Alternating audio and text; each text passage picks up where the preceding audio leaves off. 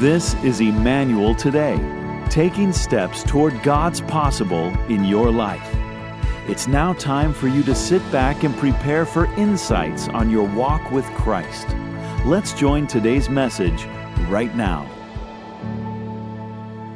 On the platform, you see, uh, this is a, a home setting, and we're beginning our second week of Home for Christmas, our series. And our campus pastors did a great job last week talking about the story of Abraham and the journey home and, and all that that meant. And today, the title of my message is Welcome Home. Turn to the person next to you and say, Welcome home. Welcome home. Well, as we go through this series, I just want you to catch the heartbeat that we have for it, and specifically my heart for what happens with the people of God called Emmanuel. And that is during Christmas in 2020. How many are, are looking forward to 2021 and getting 2020 in our rearview mirror? As we look forward, I, I just want our church to be a church that's ready for all the people that need to hear the good news. And uh, in this middle of this year, there's been a lot of people that have been uh, kind of taken up and become casualties of a pandemic. And uh, there's a lot going on in people's stories. And right at this time, it's the best time ever to have the good news of Jesus coming to earth. Amen? And uh, so as we think about the coming home for Christmas, we're not just thinking about just church people, but we're thinking about your friends and your relatives and the people that you can call. You know, right now, you can go to church. It's allowed by the executive order. You can uh, either meet your friends and family at Walmart or you can meet them at church. Come on. So, so why not bring them to church sometime in the next couple of weeks and uh, they can experience the gospel on a Sunday or in our Christmas Eve services. And I encourage you to be a bringer as well as you bring people to church or join you as you watch and join online. And uh, the reality is that the message of the gospel is that anyone, anywhere can come home. It doesn't matter what they're going through, their life experiences, they can come home. And today we're going to look at a story that Jesus talks about that's in a home. And it's about what happens in a home and what happens when we leave the home. And it's really about the passionate love of Jesus for his kids, for his people. So I want you to turn with me to Luke chapter 15. And in Luke 15, Jesus tells three consecutive stories all about kind of the same thing the lost coin, the lost sheep, and the lost son. And there's a, there's a reality that God cares about lost things. He cares about the lost things in our life, and He cares about us when we're lost. And I want you to look at the people that in the story that Jesus is going to tell. And I'll read it, but it's really Jesus telling the story. I want you to look at the people in the story and ask yourself, which person am I in this story? Ask yourself, who are you in this story? Who do you, which character do you see yourself as in the story that Jesus is about to tell? All right, Luke chapter 15, starting verse 11. He says this to illustrate the point further. Jesus told them this story. A man had two sons. The younger son told his father, I want my share of your estate now before you die. And so his father agreed to divide his wealth between his sons. And a few days later, this younger son packed all his belongings and moved to a distant land. All right, what we have is Jesus is setting up the story. You have a father, a household, and you have two sons. This father, what we know about the father right now, is he's wealthy enough to give an inheritance to his sons. And so he has something to give away. The younger son says, I want my inheritance now. You know when you usually get your inheritance? When the parent dies.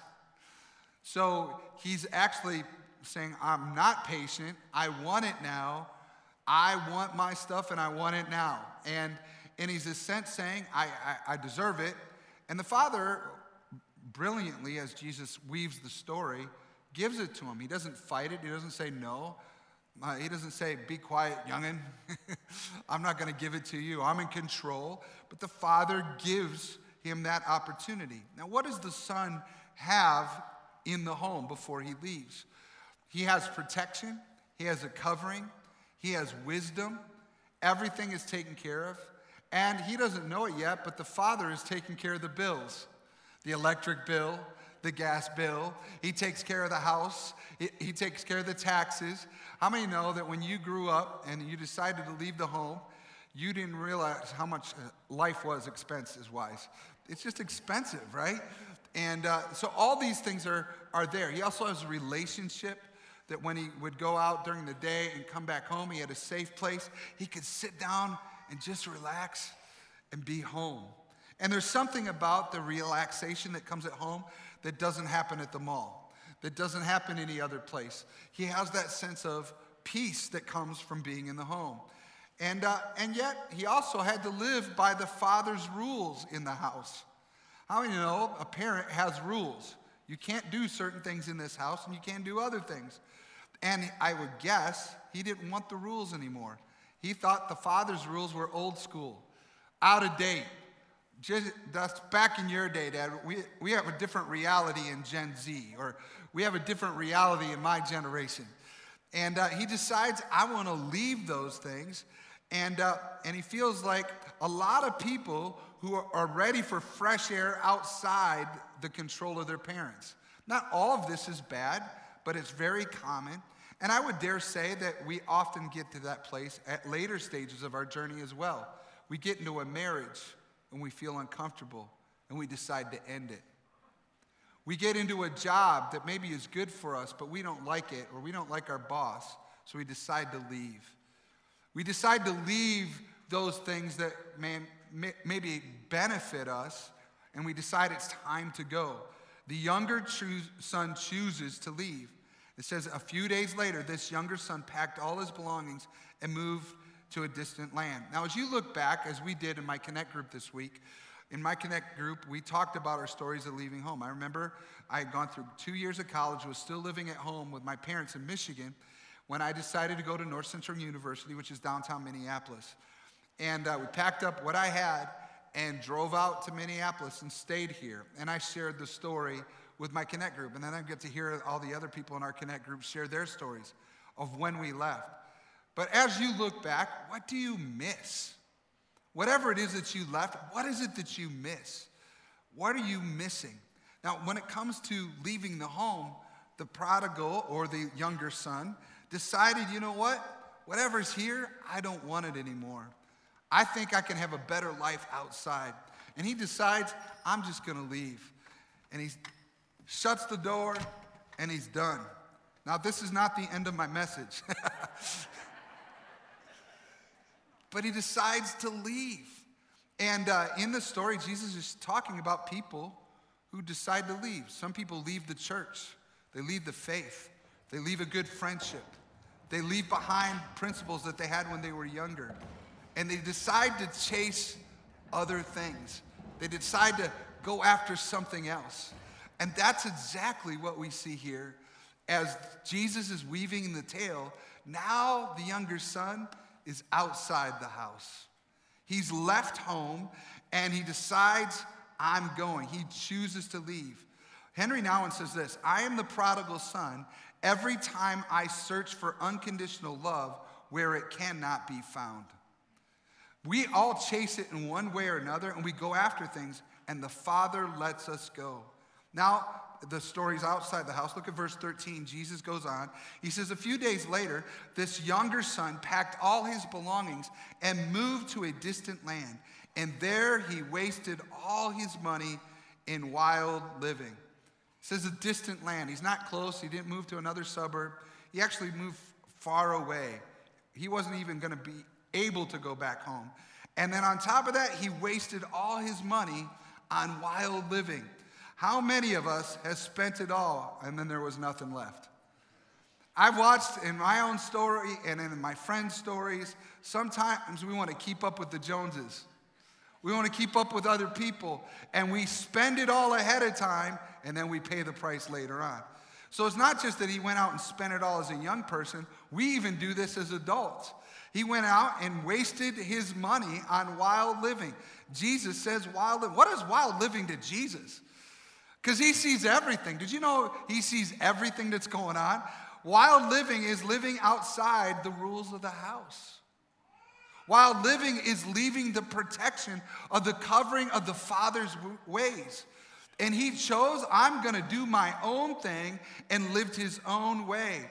He sowed his wild oats. Look at verse 14. It says, And about the time his money ran out, a great famine swept over the land, and he began to starve.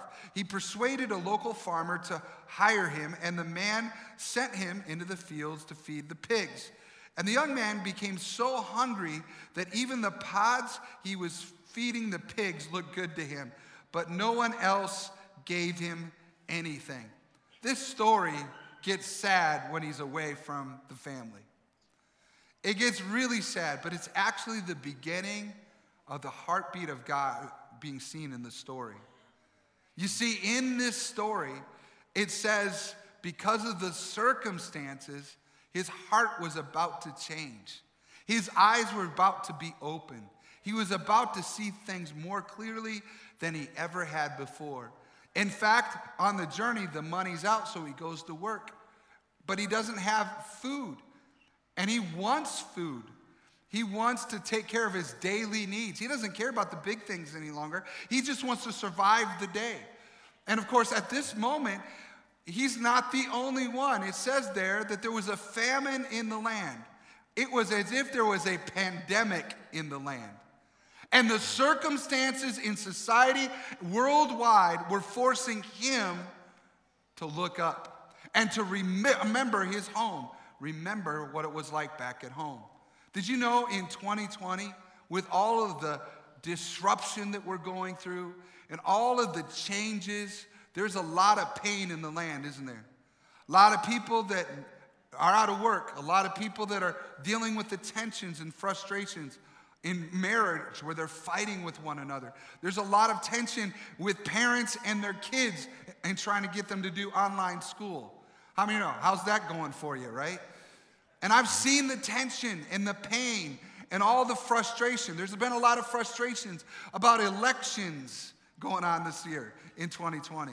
And it involves masks and it involves all kinds of executive orders and all the various frustrations and, grum- and grumbling and complaining that's going on.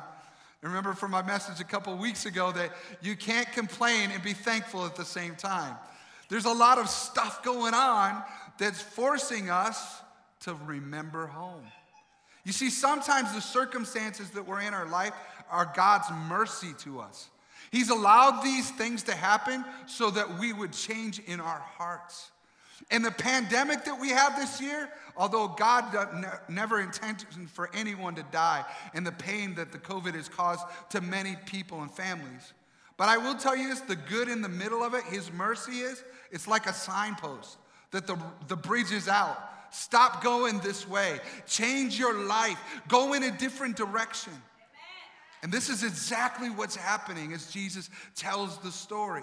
He's telling them, listen, this is a good thing. It says, about the same time as money ran out, a great famine swept the land. Think about that. We're in the middle of that. And perhaps God is wanting to turn your heart as well. And here's where Jesus shows that mercy. And sometimes the stuff happening around you is nothing more than God's gentle nudge to start the process of returning home. Look at verse 17. When he finally came to his senses, he woke up. He said to himself, At home, even the hired servants have enough food to spare. And here I am dying of hunger. I will go home to my father and say, Father, I have sinned against both heaven and you, and I am no longer worthy of being called your son. Please take me on as a hired servant. So here he is away from home, and he begins to think differently about what he had left. When he left, his mind did not care about his father, did not care about what was going on. He was ready to go, peace out. He was done with his family. He didn't want anything to do with them. It was all about him. He was thinking only of himself. But now that he's lower, there's something going on on the inside. See, now instead of being filled with pride, he's humble. Now he begins to reassess earlier stages of his life. Maybe my dad wasn't such a bad guy after all. Maybe there were some good things that happened in my story prior to this moment, when he was hanging out with everybody and had money, everybody he talked to, yeah, I lived in a crude, rude, religious family who wouldn't let me do anything. And, and the, every problem he had was his parents' fault. Now, all of a sudden, at the bottom, when he needs some food, he starts to rethink his daddy. He starts to rethink going back. Maybe it wasn't so bad living by the rules. Maybe it wasn't so bad. Maybe I need to go back. And he begins to reassess it. So much so that he's visualizing in his mind before he gets to the house. When I get there, I'm going to walk up the steps. I'm going to knock on the door. And this is what I'm going to say. And he rehearses what he's going to say. Anybody ever do that? He begins to rehearse what he's going to say. He said, Father, I've sinned against both you, heaven and you. He realizes he did something wrong to his dad and he really violated the leadership of heaven. And he decides to take that long journey home, willing to live by the Father's rules again. And this is where we see the Father. You see, the Father is at the doorstep looking for his son. And the Father never left home and never left his heart for his son. In fact, the Father was thinking about his son the whole time and he's looking for his son. He's looking for his kids. And Jesus heavily emphasizes the father and his heart in this story. Look at verse 20. It says, So he returned home to his father. And while he was still a long way off, his father saw him coming, filled with love and compassion. He ran to his son, he embraced him, and he kissed him. And his father said to him, Father, I have sinned against both heaven and you, and I am no longer worthy of being called your son.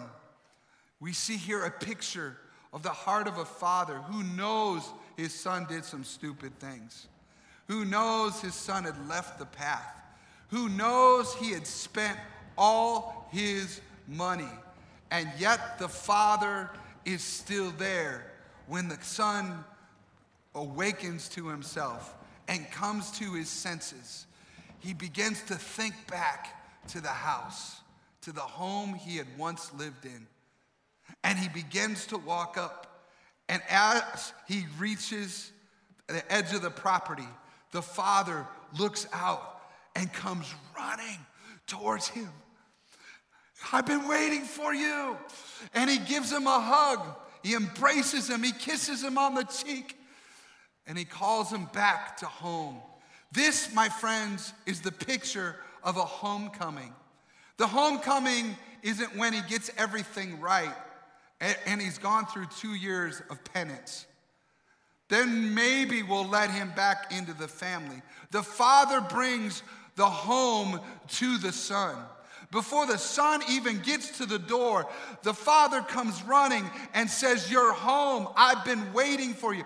The son that I thought was dead is now alive.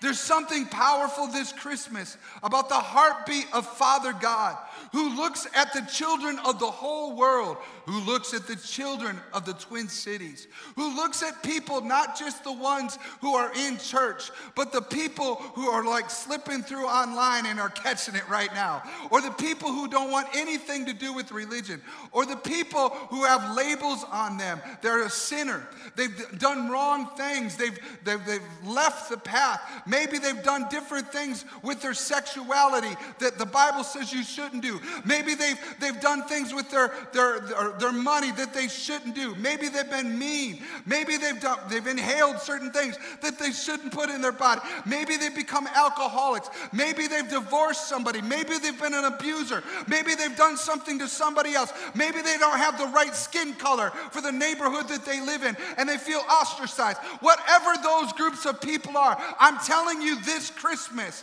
Jesus is smiling and reaching out, and the Father heart of God is calling out to the people who are outside the home, and He's running to them. He loves them, He's desperately loving them. Come on, somebody. He hasn't forgotten His kids.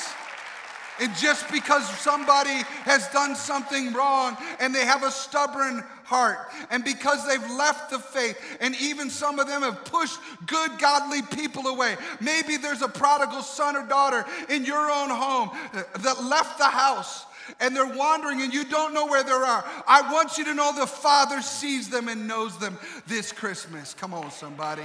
He knows them. And then he says those words to his father Father, I've sinned against both heaven and you, and I am no longer worthy of being called your son. It's interesting to me, the son felt like he had to say it. I'm sorry. There is something about humility that isn't just kept in your head and your heart, about looking at the people we've harmed and wronged and saying, I'm sorry. It's important for us to say it. And of course, the father loves him and forgives him, but the prodigal, the lost, the younger son, he had to say it. It was a part of his process of coming home. And then, of course, he comes home. And the father says, Come on in, follow me in. And he gets to come home. And as the son comes home, he sees the things he once remembered, the things that he had left behind. And the cool thing is, the father isn't done welcoming home. Look at verse uh, 22. It says this But his father said to the servants, Quick, bring the finest robe in the house and put it on him. Get a ring for his finger and sandals for his feet, and kill the calf we have been fattening. We must celebrate with a feast. And for this son of mine was dead and has now returned to life. He was lost, but now he is found. So the party began. I love this because Jesus is telling the story. Did you know that God is not a killjoy? He likes to party. God loves to party. Jesus is telling the story of partying the right way. Come on, somebody. And what he does is he gets the best for his guest who's come home. He gets the best for his son. Even though he didn't deserve it, he gets the best for him. Why? Because this is a new part of the story. We're seeing the heartbeat of God the Father. And you and I can do the same thing as we think about church. That when God brings people into our church, my dream as a pastor is that when people pull into the parking lot on any one of our campuses, as they pull into the campus, I, my dream is they meet a face of somebody who's in our parking ministry. They're out in the parking lot and they're smiling and waving at the people that they come in. Their first impression is the heart of the Father saying, Welcome home. That when they get out of their cars and they walk up, they, they bounce into people who are also getting out of their cars. And some of them have been in the church for decades of their life. But the welcome home continues as we see people we don't know. The heart of the Father flows out of us. And then they get into the lobbies, and all they can see is faces of people that are ready for that one moment when that person comes home. I can't wait as God continues to do this in our people that we, we can join just like the servants. Notice, it wasn't just the father that killed the fatted calf, it wasn't the father that did all this stuff. He turned to the rest of the servants in his family and he said, I want you, everybody got involved in bringing that person home. This Christmas, this is exactly what we need to remember that it's not just about you being home. It's about welcoming people home. Come on, somebody. It's about being a part of the heartbeat of the Father. And Jesus isn't done telling his story, though, because the fact is, there was another person in the house. He was there at the beginning of the story, and he stayed the whole time the younger son went away. And it was the older son, the older brother to the lost son. And Jesus is now telling a story. And I want you to catch something. Look this way. Because this is the moment that actually the whole reason Jesus told this story was for this moment. Because he was going to speak to the audience that was full of religious church people, if you will. And as he spoke to that audience, he wanted them to see themselves as a certain character in his story. That character is the older brother. And this is why I'm sharing the story today. Because even though many of us, if not most of us, have received the love and forgiveness and favor of God, Jesus would look back to us and tell us this part of the story as well. It says, Meanwhile, the older son was in the fields working. And when he returned home, he heard music and dancing in the house. And he asked one of the servants what was going on. Your brother is back, he was told, and your father has killed the fattened calf. We are celebrating because of his safe return. And the older brother was angry and wouldn't go in. He wouldn't go in. His father came out, out the door, he begged him. The father begged him. He says, uh, All these years, the, the older son says, he replied, All these years I've slaved for you and never once refused to do a single thing you told me to. And in all that time, you never gave me even one young goat for a feast with my friends. And yet, when this son of yours comes back after squandering your money on your dear son, you have always stayed by me, and everything I have is yours. Oh, let me go back to 31, sorry. His father said to him, Look, dear son, you have always stayed by me, and everything I have is what? Yours. We had to celebrate this happy day. For your brother was dead and has come back to life. He was lost, but now he is what? So inside the house, this other child was around the father, but he didn't get the heart of the father. He was in the house, but not really of the house. It's possible to be in church and not get, you could be here for years and not have the heart of the Father. And Jesus is telling this story because he's challenging these religious leaders who, as he came to earth, Jesus spent time with people nobody else would spend time with. He spent time with the tax collectors. He spent time with people that were outsiders. He spent time with people that religious people didn't spend time with. And he was doing the heartbeat of the Father, the work of the Father. And while this is going on, over on the side were the religious people who are looking down their nose at him, go, You can't do that. Those people aren't worth They haven't followed the law. They haven't done what's right. They didn't stay by God's rules. And there was judging going on in their heart. And they were mi- missing the whole point. The Son of God was here and speaking to them. Jesus came to the earth for those people. And the religious were outraged that the good news had reached the younger brother. Today, I want to challenge you to consider you might be an older brother if you have deep anger. If you have anger that's spilling out on you, out of you on other people, it says in verse 28 the older brother was angry and wouldn't go in. If you're outside and you refuse to participate in what God's heartbeat is for other people, you're so full of anger and outrage, then there's something wrong. There's something you're missing out on. And the father was begging the older son to come in. But this older son felt that he was owed something just because he followed the rules. It isn't fair. And out of that unfairness, that injustice, anger explodes.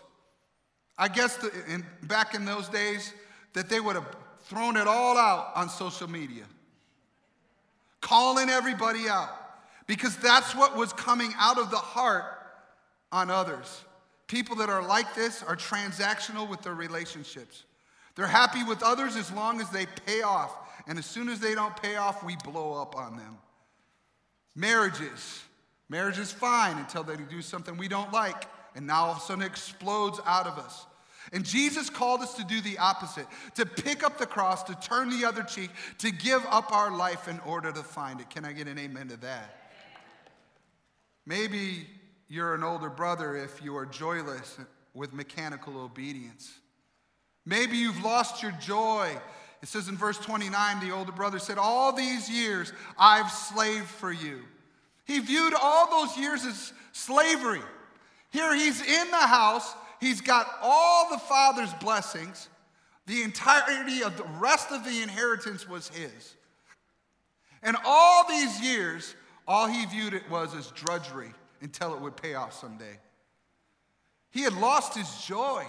You know, church, I don't want to be one of those people as I age that I get grumpier as time goes by. Where all I do is complain and moan and pick out the differences in other people. I want to retain the joy. The joy of the Lord is my what? Strength. It's the very thing that gives me the power to live through life. I don't want the mechanical obedience and the joylessness to be a part of my story. And I don't want my kids to see that in me or reproduced in them because it's in me. Third, you might be an older brother if you use comparison to determine God's love for you. Verse 29 again, he said, All these years I've slaved for you and never once refused to do a single thing you told me to. And in all that time, you never gave me even one young goat for a feast with my friends. And yet, when this son of yours comes back after squandering your money on prostitutes, you celebrate by killing the fatted calf. You know what he's saying in there? He's comparing himself to his brother. How come you're treating him different than you're treating me? It's called the sin of comparison. And the sin of comparison can lead you to not be happy when other people succeed, to not have compassion when others are hurting. It's their fault. But the, uh, from the father's perspective, he's waiting for them to come home.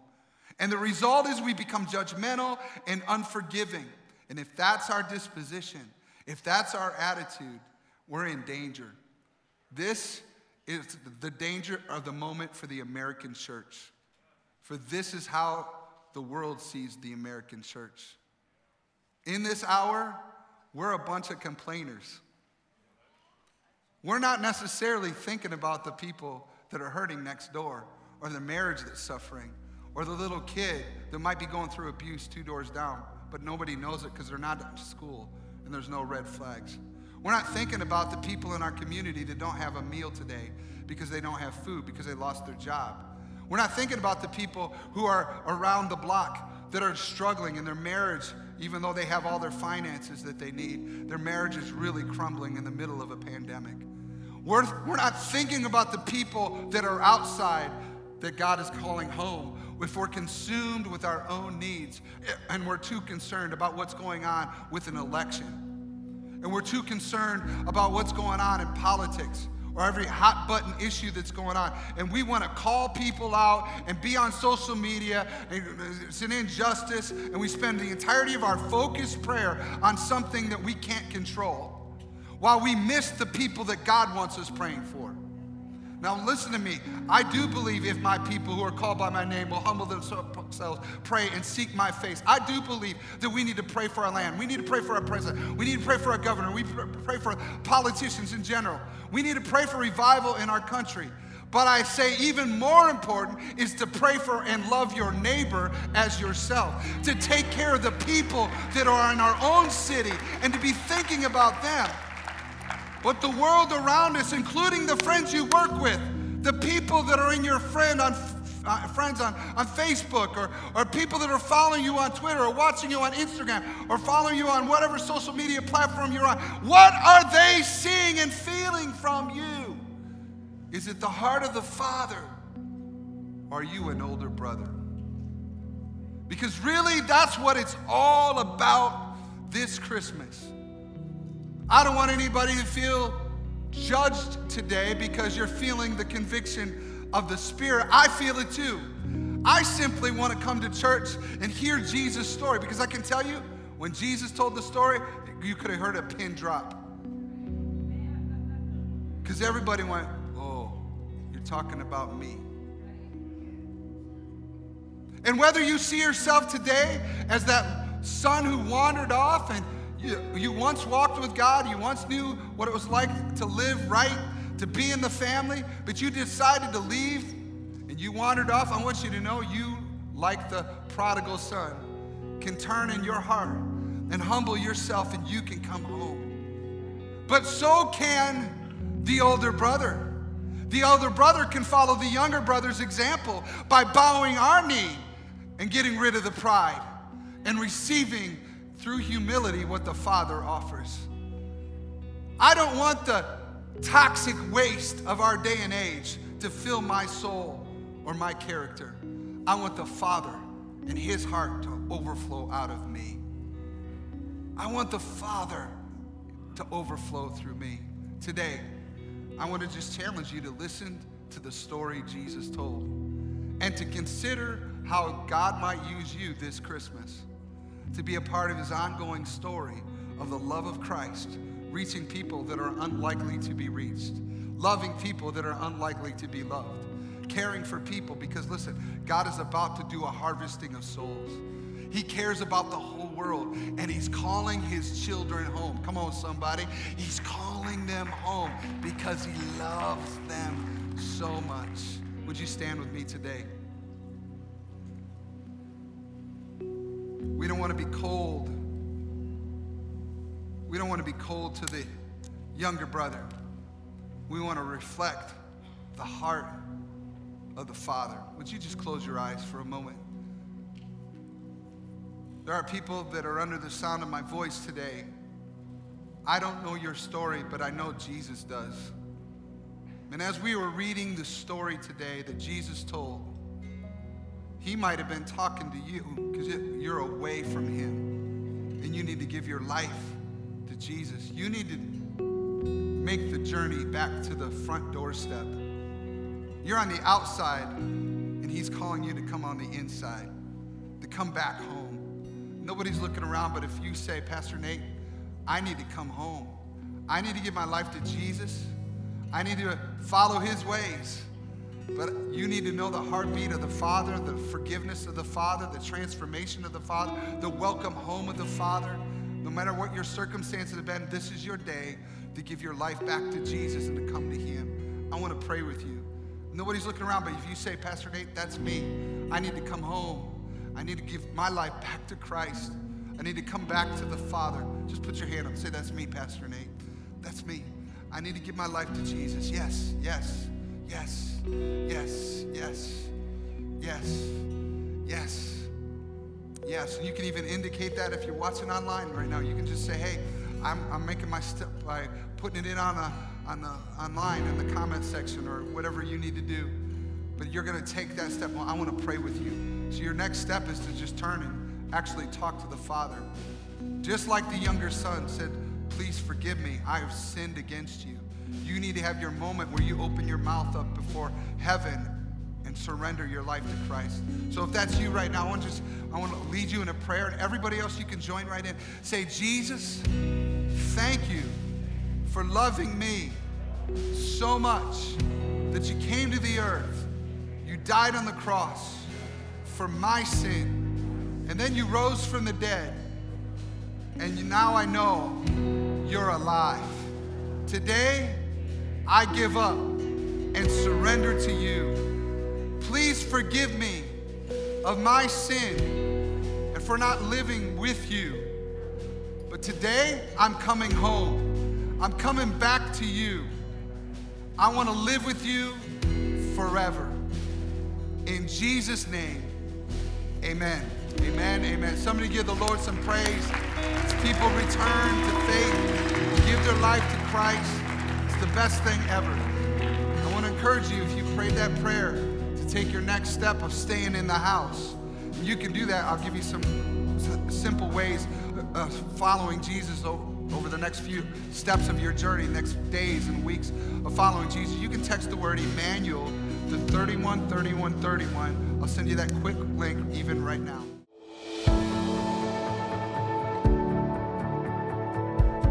Thank you for listening to Emmanuel Today. You can learn more about the various ministries that Emmanuel offers and see Sunday services live every week. Check out emmanuelcc.org for details. Please be sure to tell others about this broadcast that they could enjoy next week at this same time.